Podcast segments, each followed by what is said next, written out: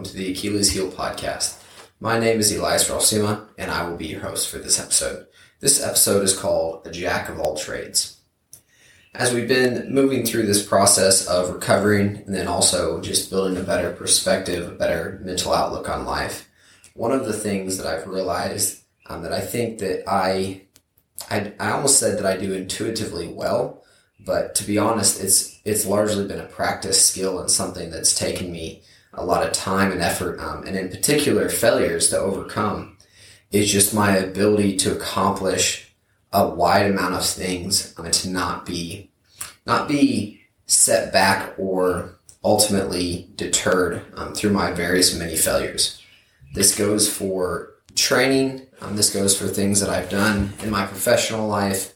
This goes for renovating my home. Uh, I've repaired several vehicles throughout my life and done a lot of other odd jobs. And there's a saying that a lot of people use, and it's basically a jack of all trades, but master of none. And it's interesting because that saying is not actually the entire saying, and it's quite often said as a little bit of a dig at a person who kind of has their, their hands in a lot of different pots. The full saying is actually a jack of all trades, but master of none is oftentimes better than the master of one. And I think that that's, that's really true for life. And it's allowed me to have some of the success that I've already had, but you know, realistically, I think it's put me on the track to more success that's coming in my life. And the reason why I think this has been relevant to me in regards to some of my recovery, but other things I'm accomplishing in my life is it said that you can become functionally decent at almost any task in about 20 hours of just really focused learning and effort. So obviously I'm not talking about being a brain surgeon here. I'm not talking about being a rocket engineer or anything like that. But if you think about probably 95% of the jobs that are worked by almost anyone you know, if you really, really sat down and busted your butt for 20 hours, you could probably have a good idea how to do that job.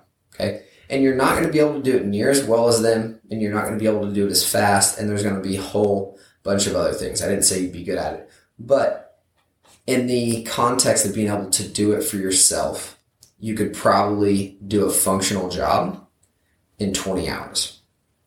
And I say that to bring up how my rehab has gone and a few other things. And so the point that I'm making here is that prior to what happened to me, I didn't know how to, you know, to perform different modalities for Achilles tendon repair. I didn't know what the recovery time looked like. I didn't, I'd never been on crutches before. I'd never walked in a boot before. I didn't know, I didn't know how to shower or take a bath with, you know, without the, the function of one of my legs. But throughout this process, and it's, it's been more than 20 hours, but there's a lot of different skills that I've intentionally practiced and looked up and as silly as it sounds, watched YouTube videos of that have added a great degree of experience to who I am and what I'm able to accomplish in this area of life. And so if I'm ever, you know, hopefully none of my athletes that I coach or, or really anyone else that I know ever tears their Achilles, but realistically, if I continue coaching long enough, I will for sure have an athlete that has a similar injury and most likely I'll I'll know somebody who does. And so my ability to pass on some of my knowledge, which is largely what I'm trying to do with this podcast, is going to be so much higher. But even more than that, whatever area in life you're not accomplishing something in or you want to begin to accomplish something in, I want to use this as kind of a, a motivation for you is you've got to take the first step. In the first couple times you do it, you're going to feel like an idiot and you're going to fail and you're going to make some dumb mistakes and you're going to be really lost and that sucks and that's hard. But the thing is, as soon as you get past that first like chunk of hours of just not really having any idea what's going on, as soon as you can do that and learn a couple things and ask questions, and, and people if it's in an area of their knowledge, love to give out information. I'm the same way. I can talk about training and performance and recovery and rehab all day long. I love to do that. But anyways, my point is, is that as soon as you get past that first little part of feeling like an idiot, you become really functional. The fear of failure is one of the biggest things that's going to keep you from having success. And so, unless you're just an absolute unicorn, like a, a Zuckerberg, a Bezos, almost every single other businessman, entrepreneur, for sure, professional athlete, singer, songwriter, inventor, whatever you want to put in there, has just an absolute graveyard of failures before they got to the first thing that honestly started to have success. And typically, from the first time that they started to have some meaningful amount of success, there's still several failed businesses, several smaller successes in there before they ultimately got to whatever that big thing was that took them all the way and made them a household name.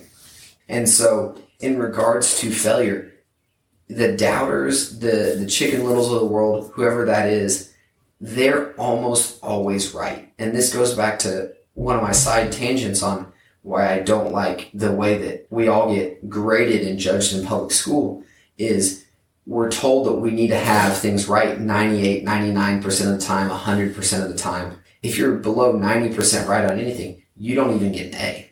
That's not the way the real world works. You're going to make so many mistakes, but the key is, is making sure that your mistakes aren't things that are unrecoverable from and then just continuing to press on and learn from those until you can ultimately have a success that's really big.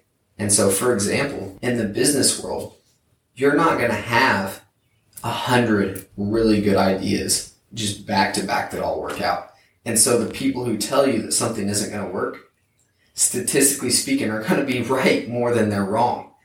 But the problem is, is that it's the one that actually works, right? That the book that goes on the bestseller, the app that is number one on the app store, the video that goes viral, whatever it is, is that the magnitude of that success is going to be so big and so impactful on your life that it's going to outshine all of the mistakes. And so one of the best ways that you can ensure that you're going to hit that pitch is to swing at more pitches. Because for the most part, there's a very, very low threshold of what it costs so far as resources to take some of those swings. And that even further magnifies the output of the success whenever you do have something that takes off. And so back to my point about being a jack of all trades is the more trades and the more knowledge you can have, you can start to see things and connect dots that other people aren't seeing. So an example of this in my life is that about a year ago, my wife and I purchased our first house and we did it with the intention to do some renovations on it. Up to this point, neither of us had ever done any significant renovations or carpentry or or building or construction or really anything like that in our lives. We do have a decent amount of that in our family. Personally, we had never done any of that, and then we live probably three hours away really from our nearest family. And so it wasn't as if they were going to be over here all the time to help us.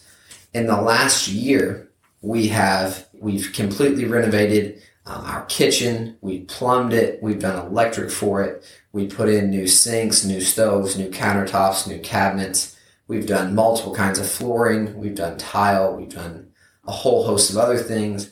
We've framed a back patio. We've done metal roofing, a shed where we did concrete pillars and a whole bunch of other things. And the specifics of that, to be honest, aren't really that relevant.